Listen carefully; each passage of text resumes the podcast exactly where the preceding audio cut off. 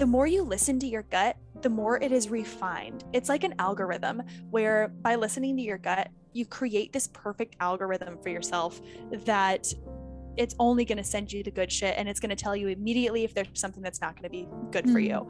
So, and that will come in the feeling of a gut feeling. Welcome back to the North Star podcast. I cannot wait to share this episode with you.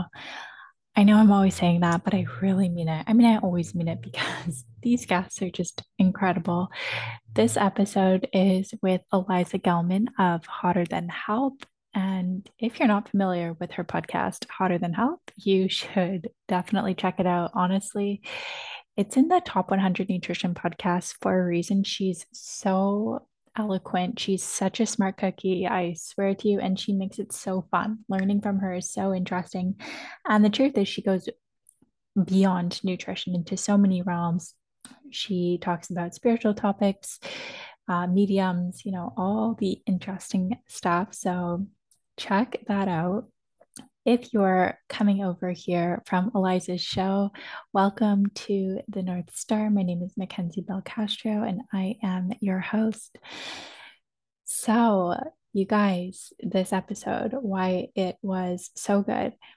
Okay, I came into this episode thinking, you know, we chat about our story, we chat about nutrition, we chat about, you know, all these things.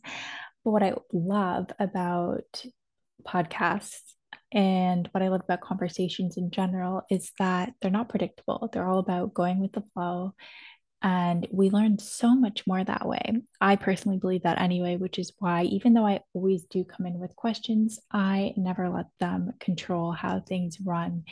I'd rather see how things unfold and learn the lessons along the way that I am meant to learn and to share with you guys. So Eliza's such a beautiful, down-to-earth soul. And in this episode, a little bit of a sneak peek, we talk about her childhood, her early adolescence. We talk about college life and all the lessons that we learn in that odd stage of life where we're a little bit misaligned, let's say, but also at the same time, learning exactly what we need to be learning in order to come back home, right? Because everything is perfect at the end of the day. But I think I just find that part, I mean, I found it so interesting. I love learning about people pre-alignment, watching where they go, what they get into, and learning about all the wisdom that they accrued from this moment in time. And her stories really don't disappoint from that stage of life. We talk about things like living in an environment that's a mismatch for your soul and how that affects you and your behaviors. And we also talk about her burgeoning entry into the wellness world, the signs that would be such a beautiful foreshadowing of where she would end up and, you know, how that looked. We have an interesting little tangent into our spiritual beliefs, which is not a tangent, you know, it's just another topic of conversation, but I love where it came from because it felt like it came from out of nowhere. And I adore that. I mean, this is a spiritual podcast, so I mean, it probably should have been expected, but yeah, we talk about religion and spirituality and, you know, our viewpoints on certain things and how we're open to X, Y, and Z topics like astrology. And I just cannot wait for you guys to hear that part of the episode. I could talk about spiritual topics forever and always because I just feel like it's such an open, just like a mind. There's so much to learn. It's never ending. You know, the universe, it's vast and boundless and so interesting. Okay. Anyway, we also talk about more earthy subjects like entrepreneurship and non-entrepreneurship. So being an employee, we talk about why you don't need to be an entrepreneur, even though it seems on social media like everyone is and everyone ought to be if they're not. And I love Eliza's viewpoint on this. She has worked for herself. She is currently doing both. And she has such a grounded perspective, one that I think needs to be talked about so much more. And yeah, I just feel like it could be so damaging, you know, to people who who feel like they need to be a certain way in order to have quote unquote made it, when like, who said that? So love that part. We also talk about communication and confidence and the interlink between the two. So the way that we communicate, it really expresses to those that we're in conversation with our degree of self-confidence. And I believe that it communicates to the universe, to spirit, you know, where we're at with our self-worth. And therefore, on another deeper note, you know, what we manifest and bring into our lives. We didn't quite go there, but that is perhaps another topic for the future. It's very interesting and very real, I will say, at least in my mind and in my experience. So finally, of course, I couldn't let her go without at least grabbing a few nutrition tips. But like I said, I thought that might be the brunt of the conversation, and it wasn't. It was actually like 2 seconds at the end. So this is a multifaceted conversation, one that will not disappoint, especially if you love Liza and you love learning about the way that she sees the world. I think personal stories are always the most educational in the end. So, you know, we could Google things and ask, like, type it on Google, like, what will give me more iron or more energy or like whatever. But the things that really sink in, the information that sinks in, is story. Whenever information is wrapped up in the bundle of a story, we remember it. That's why storytelling has existed forever. It's been the way of communication, strong, deep, lasting, and transformational communication. So I really loved this episode. I will actually just let you dive right into it now, because I feel like I could go on about how great it was. But I have to say, if you don't know Eliza already, I didn't get a chance to ask her because we ran over time. Check her out on Instagram. She's at elizag_wellness and at Hotter Than Health podcast on Instagram. And again, check out her podcast for sure. I know you'll love it. Hotter Than Health podcast. I'm sitting with a pro. I recognize that fully. You are. Oh my gosh. Clearly. Yeah. I mean, things happen, but no, seriously, I like so much kudos to you on your podcast. It's so good. Oh my gosh. Thanks. Yeah, no, seriously. You have such a gift with relaying information. Like, even I listen, I feel like a lot to your solo episodes, and you have such a gift with just like making information so interesting. And then you have your tangents, and they're great. And we get to meet your dog, and you know, it's like, we might get to meet him again today. He is so old, and he really only picks up on vibrations. So when he hears me speaking, he's like, oh, got to figure out where it's coming from. So, but that really is so kind. Thank you for saying that. Yeah, I mean it. So I would love to start out by hearing a little bit about you and, you know, pointedly you as a kid. I always think it's so interesting to hear about people when they were little. So could you tell us a little bit about what you're like growing up, and then we'll take it on from there? That is an interesting question. Mm-hmm. When I was growing up, I will say in our household, we were in the industry that I'm in my household, we were always focused on more whole foods. I mean, we still had our fair share of, you know, food that we grew up with in the 90s and the early 2000s and as a kid, but my dad always really ingrained in me the benefits of whole foods. Mm-hmm. And if I had a headache or if I was really extra cold, he noticed, you know, he was never a doctor or anything like that, but he always noticed, hey, let's cook our greens or our meat in a cast iron skillet to get more iron. And there were always those little ties into lifestyle. Yeah. But as a child, I think that I was underlying anxious because I would prefer to spend time by myself and get anxious around other people, but I wasn't comfortable being by myself, if that makes any sense. That's so interesting. What did you feel when you were by yourself? I think that I always thought that I should be with people, mm-hmm. or I should be wanting to do things, but I think mm-hmm. I was always more creative and had more fun spending time alone. But yeah. I think that I had a sense of I think I was working on attachment theories really, really at a young age, but either way, I recognize that now as I think that I did want more alone time, but I wasn't sure of how to do that.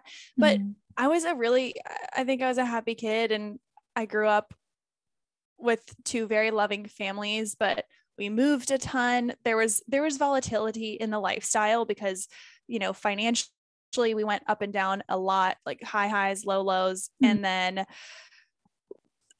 I always looked up to my older sister. I thought she was just the most amazing, coolest thing ever. We went to some pretty interesting schools, had some interesting stories, but around the age of 13, I think I don't know what it was in me. Maybe it was the middle child in me, but I was never a bad kid, but I did a lot of stuff that I pray to God my children don't do. Like, I would sneak out all the time. I was so boy crazy. Oh, I think it was that, you know, anxiety, that validation. I was so boy crazy, and phones, texting had just came out when I was, you know, 14, 15, not even, it was like teen. Yeah, it was. Yeah. When were you born? If you don't mind, I need to. I was 1993. Same. Okay. I had a feeling. Okay. I'm like, we must be basically. Yeah. And we are the same year. That makes sense. And I remember when everyone was starting to get their first phones, and they were for emergencies only. Buttons were huge, you know, snake was a thing. And so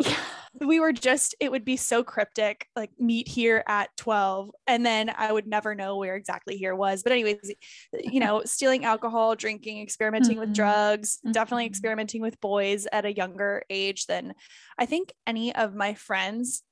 And small tangent, I went to a different school than a lot of the friends that I had grown up with. So I feel like I almost lived two lives where I had a group of friends that were, it was a little more wholesome, like your typical middle school, high school. But then at my other parents' house, when I had the opportunity to sneak out all the time, that was when there was a lot of drinking and boys. And I was 13, 14, hanging out with 18-year-olds and like getting into cars when people were drunk. Wow. It was a freaking mess. But I think that I got my crazy phase out when I was really, really young. Okay. And anyways, so growing out of that into college, I definitely am more of a introvert homebody, but I love to travel. So I'd rather go on a big trip than go to like a huge dinner with friends or a house party. So I'm very on the extremes. I'm either wanting to plan a whole trip to South America, or I want to be at home cooking my meals every single night, listening to music. I don't really have I'm not like, I'll go out a couple days a week. It's not really me. That's it. Well, first of all, I completely relate to pretty much where you landed, and not the two separate. That's really interesting that you had like two separate kind of lives. Although, I mean, in a way, don't most teenagers? In a way, you kind of have like a secret self, and then you have like yourself that you were around everyone at school. And it just so happened that I was not two different people, because energetically I was very much the same. Oh, but that's amazing.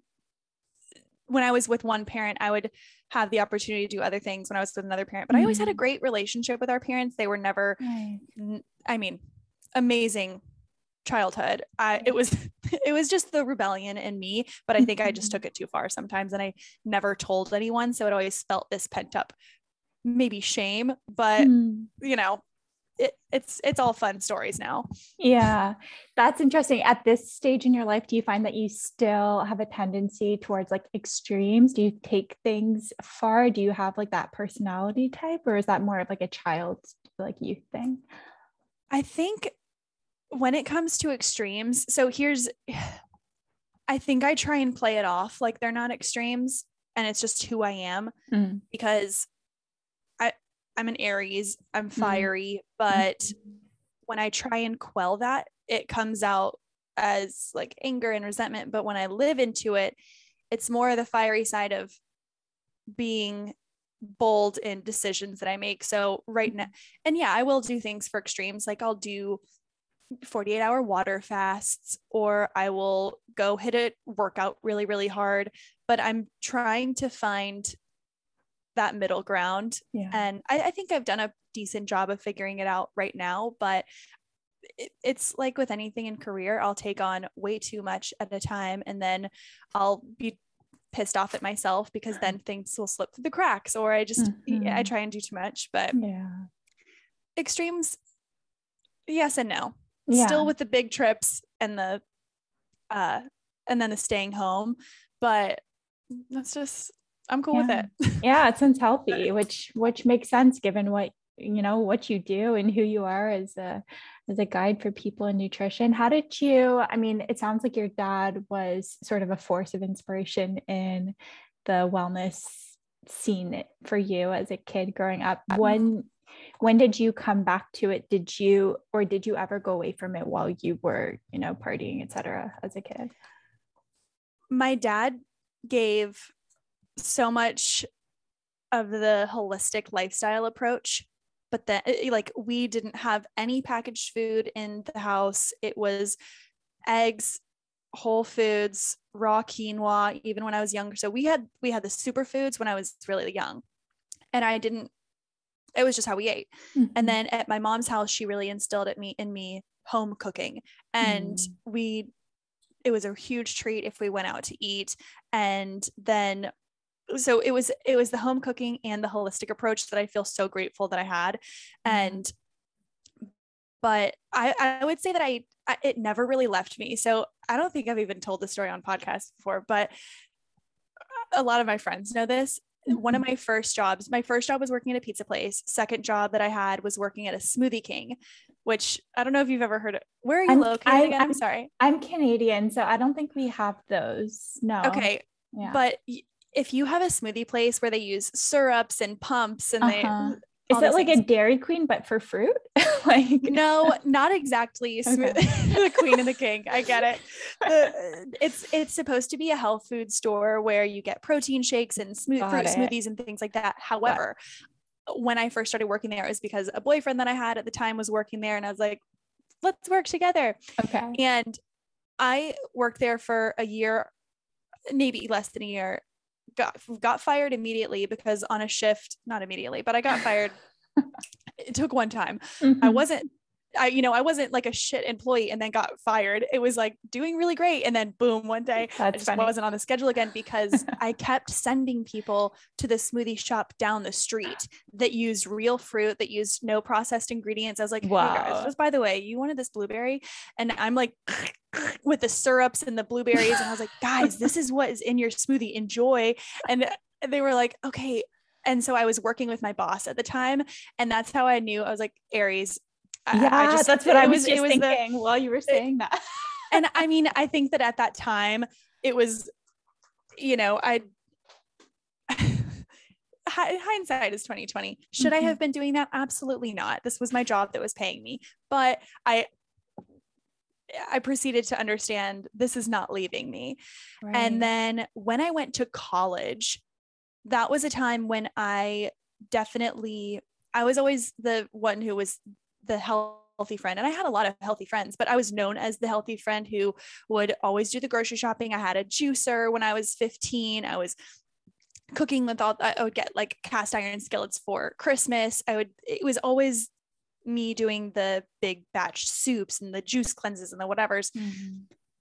That's when extremes started to really happen for me in the food space. Yeah. I would be super healthy all day. And when I mean healthy, I mean only whole foods, would never do chips, wouldn't have a soda for 15 years, haven't in 20, wouldn't have sugar and anything. But then at night I would, you know, we'd be drinking like hypnotic. I mean, disgusting, awful blue, whatever we were drinking. Yeah. And it's then like jungle juice in college. Yes, precisely. Yeah. the more brightly colored it was, we were like consuming this. I would be great during the day, super into fitness. Then I would have a couple drinks and I would immediately isolate. That's how I knew alcohol. I don't have a substance problem. I'm happy to say that I don't have a bad relationship with alcohol at all. It just, it brings something out in me that typically wants to isolate. Huh. And so I would always order this giant sub sandwich with like mayo, turkey, I mean, every meat, every cheese, every vegetable, whatever it was. And I would just go like lock myself in my room, watch Netflix after I had a little bit of drink. So I'd always leave early, be by myself. And then the next morning running, green juice. It was obsessive. Yeah. And I started to come out of that once I think that college just wasn't, I don't think I was a person that was meant to go to college for that whole time. Mm-hmm. And I think that I was just starting to understand what a gut feeling was, but I couldn't put my name, I couldn't put words to it. Yeah. And had I been able to have more backbone in my decision-making, maybe I wouldn't have, maybe I would have graduated earlier. Maybe I would have said, you know, cool. But I did some things that I knew were against my gut and they didn't serve me. And they ended up teaching me lessons, but definitely not serving me at the time. And after college, that's when I really found more balance in the weight training and the how to have healthier habits and balance. And I hate the word balance because it's so convoluted and it's different for everybody, but that's when I found my sweet spot, less extreme. Yeah. Yeah. That makes sense. It sounds like such a sort of classic trajectory too. I think, you know, at that age, especially we're like, who am I? And there is people, right, who obviously they're super extroverted. So when they go out, they just want to be out. I mean, I have friends who would go out 5 days a week or more or whatever. And I mean, I always had to have a nap before going out because I didn't even understand how people did it. But I'm like, what drugs? What drugs? Honestly. I haven't seen you do drugs, but are you on them? Because you must be. Yeah. Yeah. Do you think, like, I'm curious, like that, you talked about like going into sort of like self-isolation post drinking and being in your room alone and having that sandwich. Do you think that you were just craving or what do you think you were craving when you were getting? It's so funny to picture it. I wasn't there, you know, like clawing at the windows, nails bleeding, and like eating my hair with a sandwich, but I was definitely like watching Netflix. I mean, I was not going crazy. Yeah. But I don't even remember. I just had that vivid picture in my head. What was your question? What was I asking?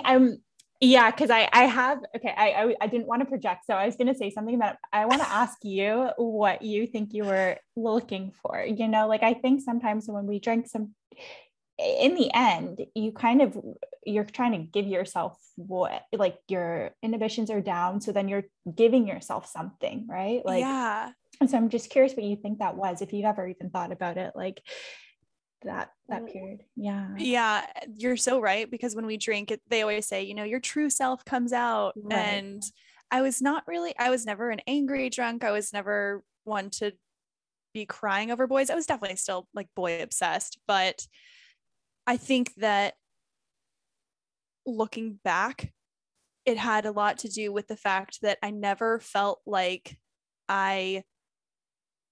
I really never felt like I could be myself. I never really locked into a huge group of friends, and I had great friends and they were always very supportive, but it took two to tango. And there was something about me that just wasn't, I was hitting walls emotionally that didn't allow me to connect with other people. I was always seeking to go visit a friend in another school. I would go home a lot of weekends and just try and feel a sense of groundedness. And I think that a lot of it had to do with the fact of, I didn't necessarily want to go to college initially, and I worked hard and I was appreciative of it, and I had a job and great friends, and college was a fun experience, but I think the entire time I knew that that's not where I was supposed to be. It was also a very cold mountain town, and I didn't feel like it was the right even geographical space. I think that I was so deep connected into what my body knew it needed, but it didn't know how to get it out. So the minute I graduated, I flew to Arizona and moved there. Were you in Colorado or where were you? No, I was in Boone, North Carolina. It's a really small mountain town. It's Appalachian State. It's an amazing school. And I'm so, like, looking back to visit, I think that I would go back every weekend if I could. Yeah. But living there was not my soul place. Yeah. And so I immediately knew where my soul place was. And it just, me as a person was, I was two different people. I was like the happiest version of myself ever. But it was just, it's so funny. Your podcast is called North Star Podcast. Yeah. And you think North Node, you think, where is this in your astrological chart? And I'm always arid, dry, desert, open space. And so I was in this cold, elevated, small town, everything close together. But I think that at that point I hadn't been able to figure out that, oh my God, there's these vast mountains. I just need to get outside more in nature. But the seasonal depression was definitely a thing as well. Yeah. Yeah. That completely makes sense. It is so wild how like environment, I mean, it affects us so much. And if you weren't in that right place, it makes sense that you would, because what I didn't want to project onto you was actually kind of a similar conclusion, which was that, you know, in the end, it wasn't the right space. So you go and you create your own kind of sacred space, you know, post yes, that. Exactly. Yeah. Exactly. I was like, well, I'm not creating, I have a few really, really amazing best friends that came out of that. So eternally grateful. Yeah. However, I think that I was like, hey, look, you made a couple friends. Let's get out. Yes. But I mean, now if I have a gut feeling, if I don't listen to it, I am immediately, oh, that was wrong. It was my gut. I can like pinpoint the exact moment that my gut tells me, don't do this or do it. Incredible. So what did bridge that gap? Because you said that you were coming into your intuition and like understanding that, but you weren't there, which again, totally, like most people aren't there as, you know, an early adolescent. So how did you get to that place of being so in tune? I think one moment that I can remember specifically was, and I'll sum this up. I spoke about this extensively on a different podcast recently, and it just, we went deep, but there was a moment, it was my junior year and it was either my sophomore or junior year. And I was doing my best to make friends. I was doing all these things. I was dating some guy and it was about to snow that day. And I was invited out on a hike and I thought, this is something I should want to do right now. I like going outside. I like hiking. I like hanging out with my boyfriend and these people. And we all just started becoming friends. I should want to go.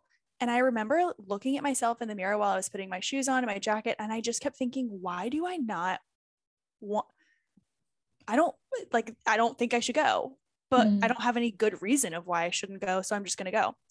Ended up going. We got finished with our hike and got into a really horrific car accident, broke my back, flipped 2 times, the most insane feeling. But I remember that intuition. And I'm not saying anything about anything except for the fact that maybe it was my subconscious mind saying, hey, there's going to be a snowstorm. Hey, these are new people. Hey, winding roads out of your control. And I just remember it was the wildest thing. And afterwards I was just like, I remembered that feeling. I remembered the feeling, and that's how that was just the beginning. You know, it took much more time to figure that out, but I was like, I got to just trust myself. I got to trust myself. And that goes with food, that goes with workouts, that goes for relationships, friends, jobs. And if I don't trust myself, and that's where I think the past, you know, maybe 8 years have been learning how to trust myself. And then moving forward, it is now the faith component, which is why would you trust yourself if you don't have faith that what is going to be instead is going to be for you? And the faith is that jump and the net shall appear situation. Instead of saying, okay, I see the net, now I'm going to jump. It's there. Trust yourself. It will appear. And so that's what I'm working on now. Yeah, I love that. So it's, and I know from listening to your show that you definitely have your spiritual side. You already mentioned like astrology. What are you working on, you know, bringing into your life or having faith with respect to? Is it relationship? Is it more work, or what's coming up for you at this point? Yeah. At this very moment, it's also a full moon in Aries. Yes. And which I don't know if you, I don't really know much about it. It's just, I know my algorithms. I follow enough people that this stuff comes into my ether. Yeah. Do you know anything specifically? Because I only know high level, like what? Same. Honestly, I'm like, why can't I have such a hard time with any of it sticking in my brain? I think because it's so complicated. It just, I read it and I'll read a whole article and I'm like, oh my God, I forget already what they just said. You resonate with it so hard. Yeah. And then boom. It's so weird. And then I so admire people who fully, I even with respect to this particular full moon, I'm like, I know I just sent my friend something about it, but I couldn't tell you what it was about other than focusing on yourself. Yes. That's yes. It. So what I know about this full moon is that it's in Aries, which genuinely all of this means nothing to me until I start to read about the descriptions of it. And it said that this is a fantastic time. I think it's until the 10th until the 25th or something, that it's a time to reset. It's a time to step into your own power. Anytime that you have been feeling out of your power in your relationships, it's either a time to stand your ground and leave it and with faith, or to stand your ground and say, hey, I want to fix this. So if it's something really valuable to you, it's a time to fix and be powerful in your statements there. And also that's the gist of it that I got.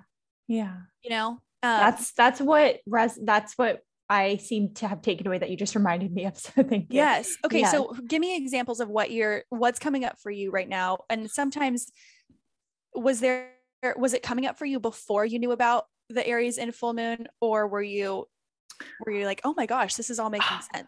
That's a good question. You know what? It weirdly, because I didn't zone in on this for myself yet. My friend that was talking to me about, what she was trying to, you know, what was it like, call in like clients or something. And he was focused on things externally. I think it was last month, and they turned out well. And then she was starting to focus more on like clients and like her podcast and stuff like that. And I'm like, oh great. Like this is a good time. I haven't reflected yet for me, obviously, but, but sometimes reflection happens as you're speaking about it. It's a real, thing. This is true. I feel like in a way though, this is where I sort of struggle. Like, I also feel like all of these messages could be applied always in a way. Exactly. That's why I'm like, was I already thinking about this? And now it's just the divine timing of the words. Yeah. I know a little bit about this actual signs, but in terms of like the periods, I'm like, you could tell me anything and I'll just believe it. 'Cause I'm very open. I'll just take anything. But it's also, what is it? The reticular activating system in our brain that if we're thinking about, okay, I need $500. This is just an arbitrary number, right? But, okay, I need $500. You're going to start seeing $500 everywhere, different opportunities. Precisely. So it's like the Audi effect. I think that's what they call it, right? Yes. Yes. Yeah. One in Audi, then you start seeing them everywhere. Mm-hmm. Yeah. Yeah. Same with numbers and all of this. So I kind of take everything with a grain of salt, but I also think it's very fascinating. Yeah. I'm like, you know what? Go ahead, lean in. Do you know what? That's why I'm leaning in so hard to this one. 'Cause I was like, okay, I am an Aries. And actually these things were happening right before I found out about new moon and Aries. And I was like, I'm just leaning in. So I've been journaling and looking at all these things and not too much. 'Cause I don't want to, but that's where the faith comes into play. I like it. It's cool. It is. And when you take it in that way, it's sort of like, I know, I remember my dad saying to me when I was like a kid, he was like, you know what, like whether or not you believe in, you know, religion or whatever, 'cause you know, he kind of didn't, came from a mother who is very Catholic and Italian and all of that. And he was like, it's going to make you a better person. So like, why, you know, there's not really a downside to it. Yeah. And that's what I've realized is that there's this book that I'm reading that some guy that I follow, he recommended it in a one-off post. And I was like, okay, done buying it. Got it used on Amazon for $3. And I've been reading it, and it does reference God and Christ a lot, but the messages in it are more about abundance and power and self-reflection and affirmation and what is meant for you won't miss you type of thing. But it's like, so they are very much intertwined. And I think that however you want to approach it, then go for it. Yeah. 'Cause I'm not going to church. I don't pray before. I mean, I was raised Catholic. but I don't. Yeah. Anyways. Like a lot of us, you know, white people from North America, I feel like that's exactly like we are. It's like these, what do they call them? Like Christmas, Easter. I don't know. There's a saying for it. It's like a Christmas, Easter, sort of like very commercial, like exactly version. Like I like the holidays that I understand religion more when it's based on holidays type of situation, or I can't figure out the word either, but I know what you're talking about. Yeah. It's interesting that this is, we're like going, but I don't, this is actually great too. Because you know what, I think it's just interesting how a lot of our generation has found so much more depth in like these non-denominational ways, like whether it's like reflecting, as you were just talking about with like the film and errors, it's like, it's not like this devotion to astrology. It's just like, this is bringing up so much reflection in me. And it's having this like profound impact that I feel in some ways our parents in that generation kind of didn't have, because they were starting to disconnect. So they had like, they didn't really have spirituality in their lives. I mean, a huge generalization. Yeah. This is just what I saw in Canada, but I mean, well, I think that so much of that, it's interesting. I vacillate back and forth between, are we super introspective and learning and are we super open and understanding, or are we just narcissists a little bit and we want to learn? I'm like, oh, you want to tell me about myself? I will listen, you know? And so of course, but then I think about it, the generations before us, they had outlines and they were a little bit more not fact-based, but they had more reasons and they had more concrete evidence to their lives, where, and you know, they had the 9-to-5s and there was the outline of your life. Yeah. And now in our generation, I think that we are open to these more nebulous thoughts of astrology and things that are open and a little more fluid, because, and maybe it's because we have a hard time sometimes explaining ourselves, defining ourselves, understanding ourselves. So we're like, well, if I can't explain it fully, then I'm just going to attach to a bunch of nebulous thoughts that all together make me feel good. And, but I mean, here I am, I'm very much, I'm the woo woo and the science and the, I mean, imagine trying to ask your grandmother, where is your, what is your rising sign? And just, you know, it's just not going to happen. I need to ask you, what are you, okay, so you have Aries. Now that we're here and I want to respond to that, but I also want to, I'm so happy I'm talking to a very tangential person, because some people would be like, what is, you know, what, no. That's so funny. Do you know, I was wondering that with you listening to your podcast, and I'm not sure if you've mentioned it. I'm sure you've mentioned it on some episodes. I had to just search in my phone. Yeah. I have an Aries sun, Taurus moon, and Aquarius rising. Ooh. And I don't know what I know what Aries sun means, but I don't really know. Ooh. I think those are beautiful. Else. I mean, you know what I think of, again, very basic. But like Taurus, like you, it's like a luxury sort of like pleasure, like enjoying sensual. It's like sensual in a way. Love it. And Aquarius, I always think of like wise and like seeking information, and those are beautiful signs in my mind to have. I don't know if they resonate with you. And the way I think that depending on who you're talking to, there's different ways of describing it. I had someone tell me that it was, well, you're stubborn and selfish. And I was like, fuck. Okay. All right. I guess I just have to take that. And then there's other people who have said that the Taurus is the grounding, steady, you know, and my boyfriend's Taurus to the max. And I think that that's good with an Aries sometimes, because Aries can be all over. And then Taurus is rock. Yeah, that's interesting. And just to go, because my closest friend is a Taurus, but she's very feminine, like very feminine energy. So the way she describes like Scorpio? And the way she describes it is the words that I just used. So that's like my frame of reference. Whereas your frame of reference is your boyfriend, right? That, and he's, yes. It's all about the context in which something is painted for you. Well, what are yours? Yeah, my rising is Scorpio, and then my moon is Gemini, and then my sun is Leo. Oh, I love it. So it's a little all over the place. But I think so is you have fire, earth, and water, right? And water. Isn't Aquarius water? It's either that or air, but either way, You're all over, like same with me. You're like kind of well-balanced, I guess is the nice way to put it, like well-balanced in that. And do you think, okay, so you live in Canada. Where in Canada are you? I'm from Toronto. Okay. Yeah. Do you think that geographically that makes sense with your balanced chart? Are you a little bit near water, a little bit near open space? What's it like there? That's so interesting, because no is the easy answer. I mean, Toronto is very much a city, like it's very city, and I didn't, not that I grew up downtown, although I've spent a lot of my life right downtown. But like I grew up out, so like close to the city, but in a suburb. Mm-hmm. And it's very like typical North American suburb. So there wasn't a plentiful like water or anything really. I mean, like that. Again, it's how you're raised. It means, I don't know if the charts have any indication. I think it's also just personal preference. I mean, yeah. But. Yeah.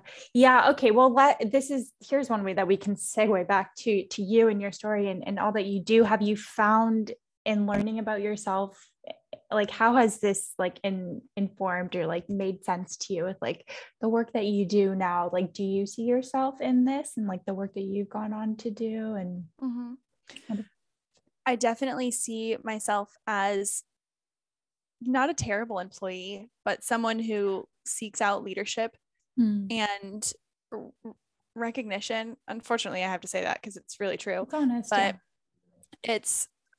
I like to prove myself and be actionable.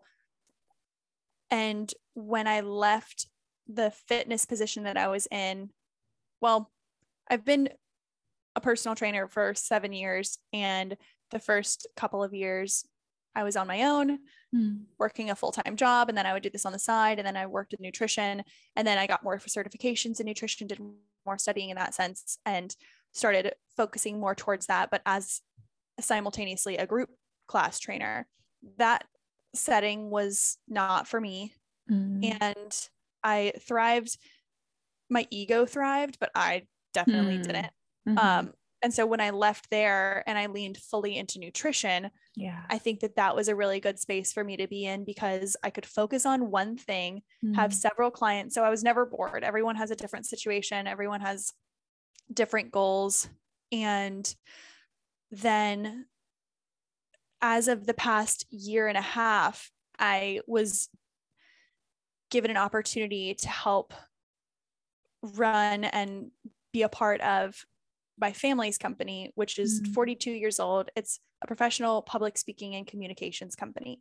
And I actually haven't even spoken about this on my podcast. This will come out soon, but anyways, so there it is. But like nobody's, who cares, but that's what I've been doing as I would say 60 to 70% of my job. So it's now podcast and building on that legacy that was set before me. And I think that it's a really great segue, because everyone needs communication. Everyone needs help refining their skills, making sure that their message is being delivered in the way that they want it to be delivered in. Are you a boring presenter? Are you capable of connecting with an audience? Are you all these things? Yeah. And being able to utilize those skills for the podcast, for nutrition, it has come full circle in a sense where you get the fulfillment of seeing other people transform in front of you, which is in a sense validating. Yeah. And then also using these skills in my own personal life and business. So to answer your question, I do think that what I have learned about myself has represented itself within all that I'm doing now. Yeah. And I think that by having a constant, by having a one larger job, one steadier, more stable job will allow me to go back to the joy and the pleasure of the podcast. I mean, I never lost pleasure and joy from the podcast, but for the nutrition and for these things, and not be so all over the place. Yeah. And that's what I've noticed is good. I need the grounding, but I still like to have pockets of those creativity. Yeah. That's really good to share, Cause I do know it's talked about, but sometimes I feel like not necessarily enough when, you know, you are sort of directing your own ship, and sort of, it can be a very ungrounding experience, like you were saying. And so to have that job that is giving you that groundedness and kind of freeing up your mental, your mental headspace, and allowing you to, like you said, like have, or like find the joy, and like, it's really powerful. I'm sure that it must've changed your relationship with, probably your nutrition work. Sure. And I think that it's also, and this goes back, any nutrition client that I have, it's okay to change your mind. And if you are stuck in a pattern or a habit of eating because that's what you know, or that's what has worked for you in the past, we evolve, and there is a way for you to still enjoy things while it not being your full livelihood. And same way with nutrition. If you have been plant-based for a long period of time, and then you find that you keep wanting eggs, or you keep wanting all these things, go have a little bit of that. I think that we tend to box ourselves in, and a lot of people think, oh, podcast nutrition are my full-time job. And that would be great if, you know, putting it out into the universe, like if Dear Media wanted to sign me, then, hey, I'm in, like, come on. I mean, I think I will vote for that one. I honestly, oh my God, that's a big old goal. And have never stopped thinking about it, but you should reach out to them. Don't they have a recruiter? Oh, don't you know how many times I've okay. I'm glad. My numbers aren't what their average are. So okay. I'm doing what I can to feed the audience that I have right now. And look, manifest destiny is real. If it's meant for me, it'll happen, but I do keep working at it. I tag them in everything, but I literally tag them in everything. But the whole thing is, I think that so many people see on Instagram, they think, oh, well, if you're unhappy in your 9 to 5, quit. Yes. But we also, not everyone needs to go be an entrepreneur. You can go find a different job that will take care of you and feed your 401k and give you benefits, and you don't have to think about it, so that you can go have these awesome hobbies, and you can go paddleboard after work, and you don't have to worry about employees that you have to pay. You don't have to, grass is greener, and grass is, it really is perspective. So having experienced multiple 9 to 5s and also working for myself for the past 2.5 years, 3 years, 4 years, you can do both, and you can change your mind. And we see people all the time who are 60 or 55 or whatever, getting a divorce and then finding the love of their life. Like, you know, we see all these things, and same with food. If you have been eating burgers and fries, or you just have been unsure of what to eat your whole life, it literally is one decision. It's one decision.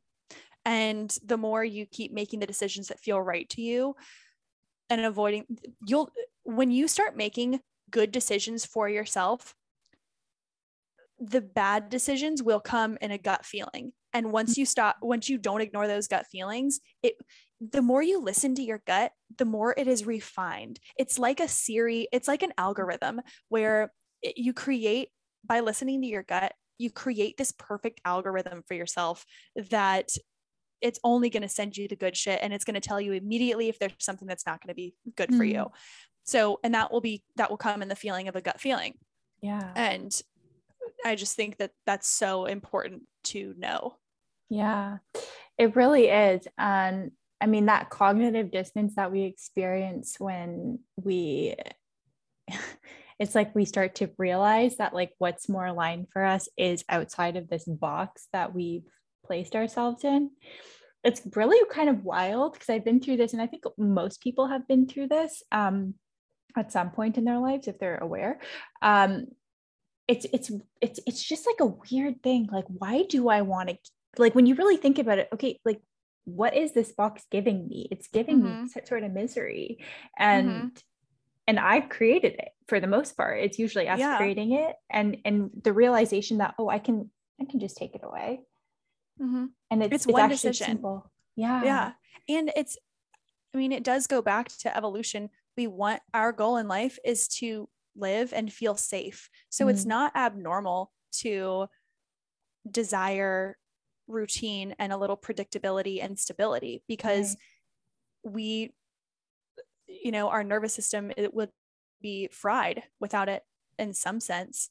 Yeah. And I think that by doing, there are some tangible things like making sure that your body is metabolically flexible, so that if you do have to go 12 hours without eating, you're okay. You won't die, and you won't go into reserves and become a huge, like, raging lunatic, or that goes to being able to, you know, people are going to disagree with me on this, but being able to walk or run 2 or 3 miles to make sure that you're able to, what if you need to escape some terrible situation? Or there are these things that I think of in a very practical sense, but things like cold plunging or getting in a cold shower, having 12 hours to let your digestion really rest so that you can have sleep for healing, reducing processed foods that are chemicals. Like, we had a guy who, we live in a apartment complex, and they're doing a bunch of landscaping. There was a guy a week ago who was going around spraying where they were going to redo sod and put new plants down. And he was killing all of the weeds around there. And I went over to him and asked him very politely, "Hey, how's your day going?" Chatted about the weather for 10 seconds. And then I asked, "Do you mind me asking what you're spraying?" And he was spraying Roundup, which is glyphosate, which is a huge, we all have heard of this word. It's, you know, massive carcinogen, and has been shown in hundreds of studies to be linked to definite cancer. And I said, "Can you please not spray that on this building?" And he looked at me and he said, "Absolutely." He was like, "Trust me, I know exactly." He was like, "You don't have to say anything. I have to carry this thing on my back all day."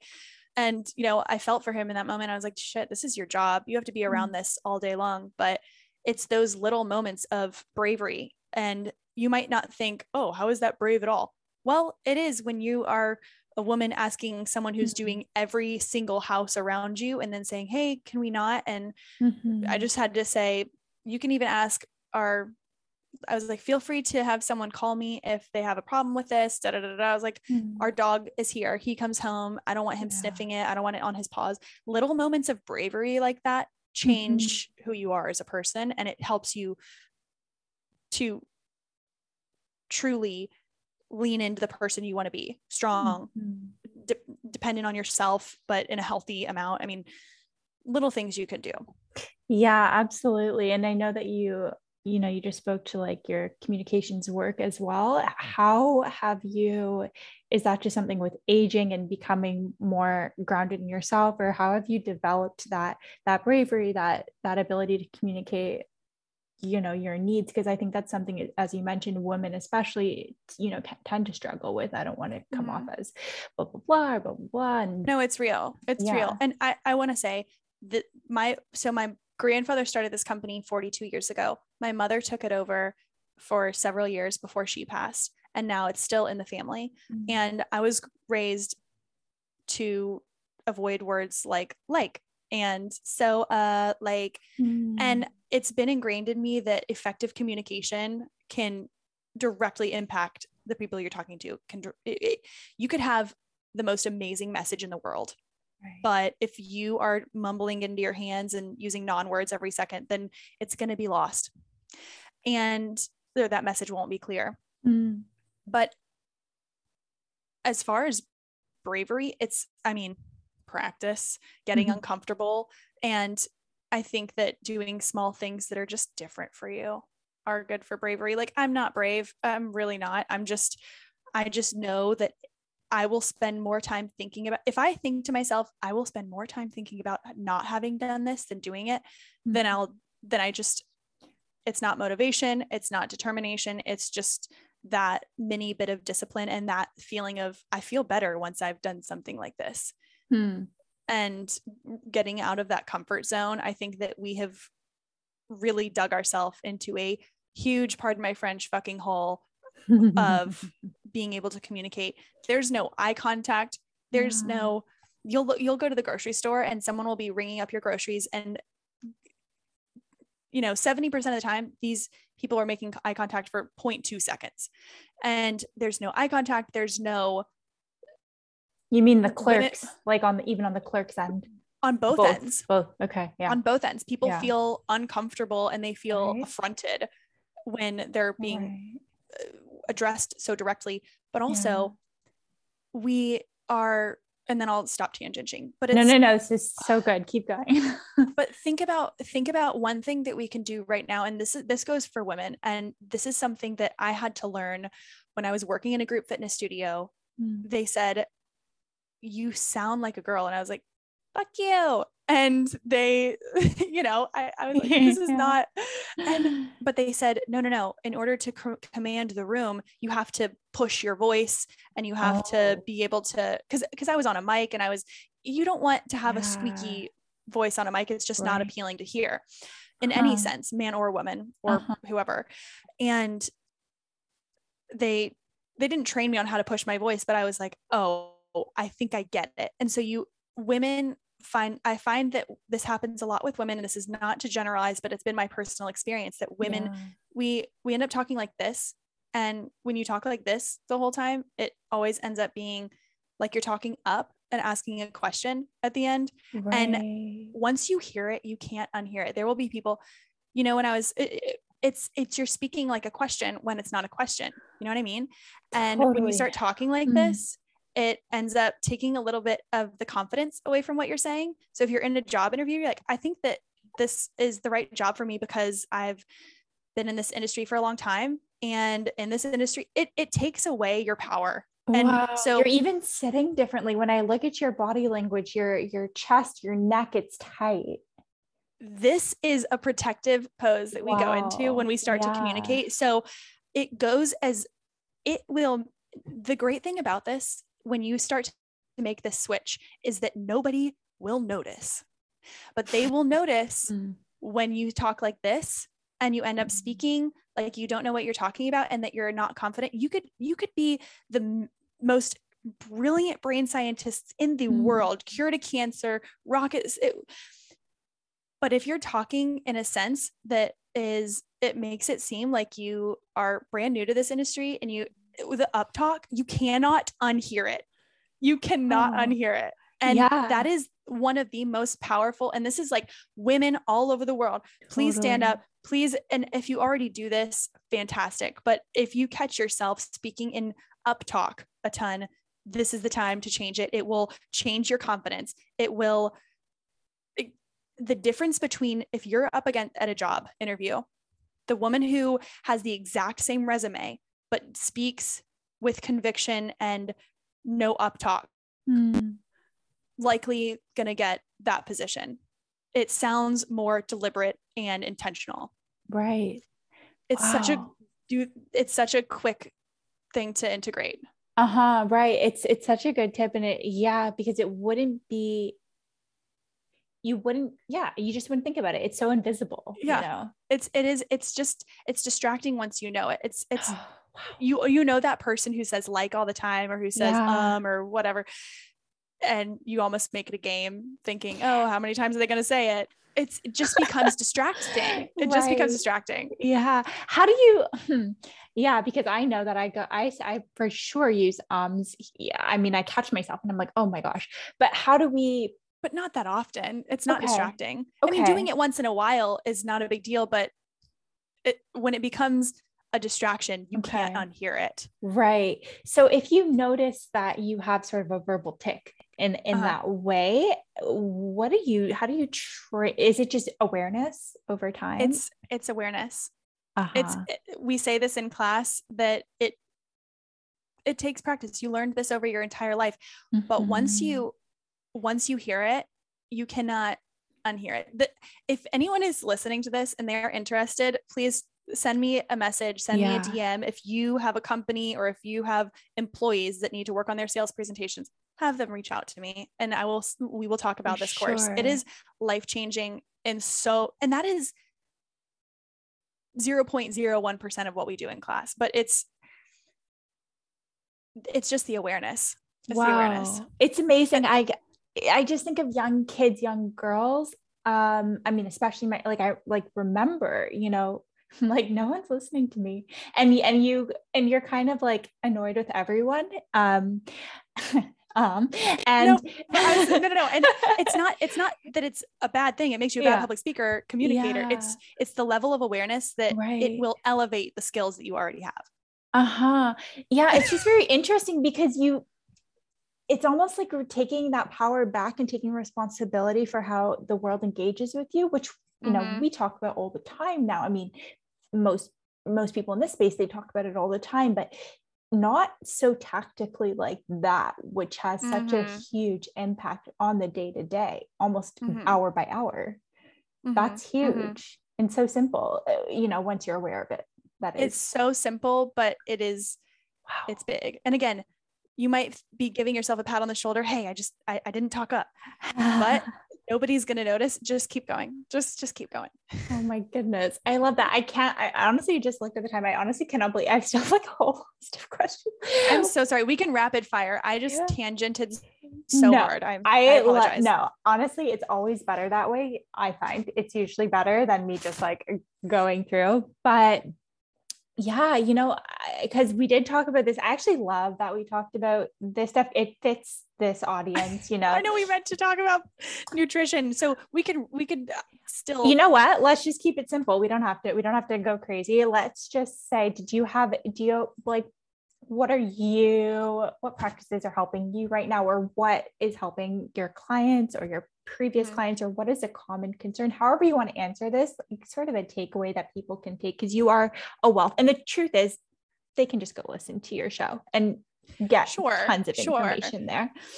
But one thing that I not harp on, but has changed my life. And then it's again, it's always simple, but it's the rule of 4 that I have. And I consider a balanced meal carbs, fat, protein, fiber. So if you have fiber, that means your carbohydrates are likely whole foods based. You have some starch and different types of fiber. You've got some greens in there, fats, just a little bit, like a thumb's worth of fat to help slow down the absorption of the carbs, and then protein for satiety.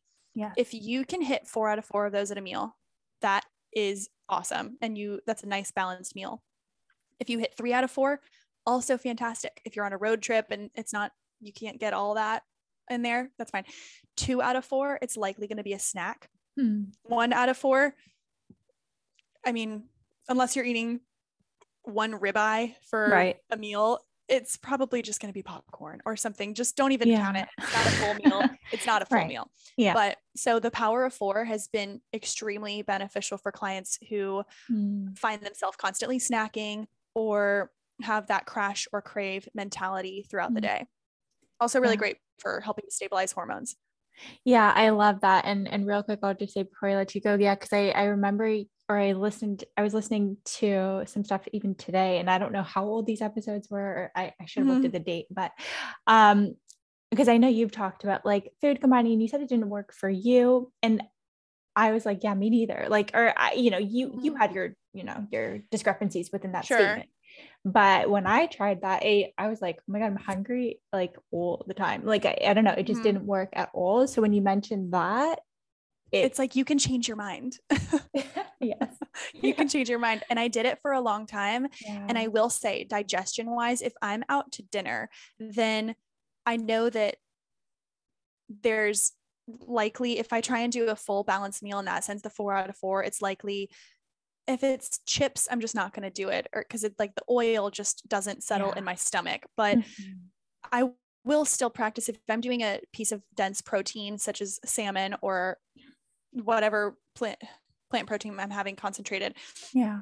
I will still do predominantly greens or leafy greens and vegetables. Yeah. So I do still focus on that digestion wise, but some people it works beautifully. Right. Some people have no problems with it and it fuels them and they feel satisfied. Yeah. And sometimes it works for a season of your life or for days at a time. Totally. Yeah. Like again, you're right. I'm growing out of these extremes. Yeah. Yeah. And I should say, I think the thing that really didn't suit me was honestly just like the fruit first part. Like that was just the only thing. Cause I was like, I think I'm going to be eating every hour until it's lunchtime if I'm doing this one. And I'm down for fruit all day, but I will say if I have an apple with a meal, then I'm super bloated. So having fruit on an empty stomach unless it's dark berries, I think that it's definitely better left on at least a slightly empty stomach. Yeah, that's interesting. I did remember you saying that, but anyway, I mean, I could just go on and on, but I'm just going to say, refer to Hotter Than Health because your show is really so good. You really are so good at talking to your guests and then having, your own conversations with the mic and addressing people's questions. And as I said, there's a little bit of comedy usually here and there with your tangents, but I love it. As you can tell, I'm with you on that kind of mind. And yeah, I think it's, fingers crossed that you're with, the manifestation that you want to come through with that comes through. I can see it. I can totally see it. Thank you. Yeah. Oh, that's really awesome. And oh my God, I just had a review a couple months ago, maybe a month ago. And it was someone wrote 1 star. If this girl talks about her bowel movement of her dog's bowel movements one more time, I'm going to lose my mind. I am dumber for having heard this. And I don't think so. I completely disagree. Oh my God. But it's so funny. Like having that on there honestly made my day. It was the funniest review. And I just thought to myself, you try having a 15-year-old dog. Best of luck to you, Yeah. But thank you for saying all of this. This is very kind. You are incredibly easy to talk to. Likewise.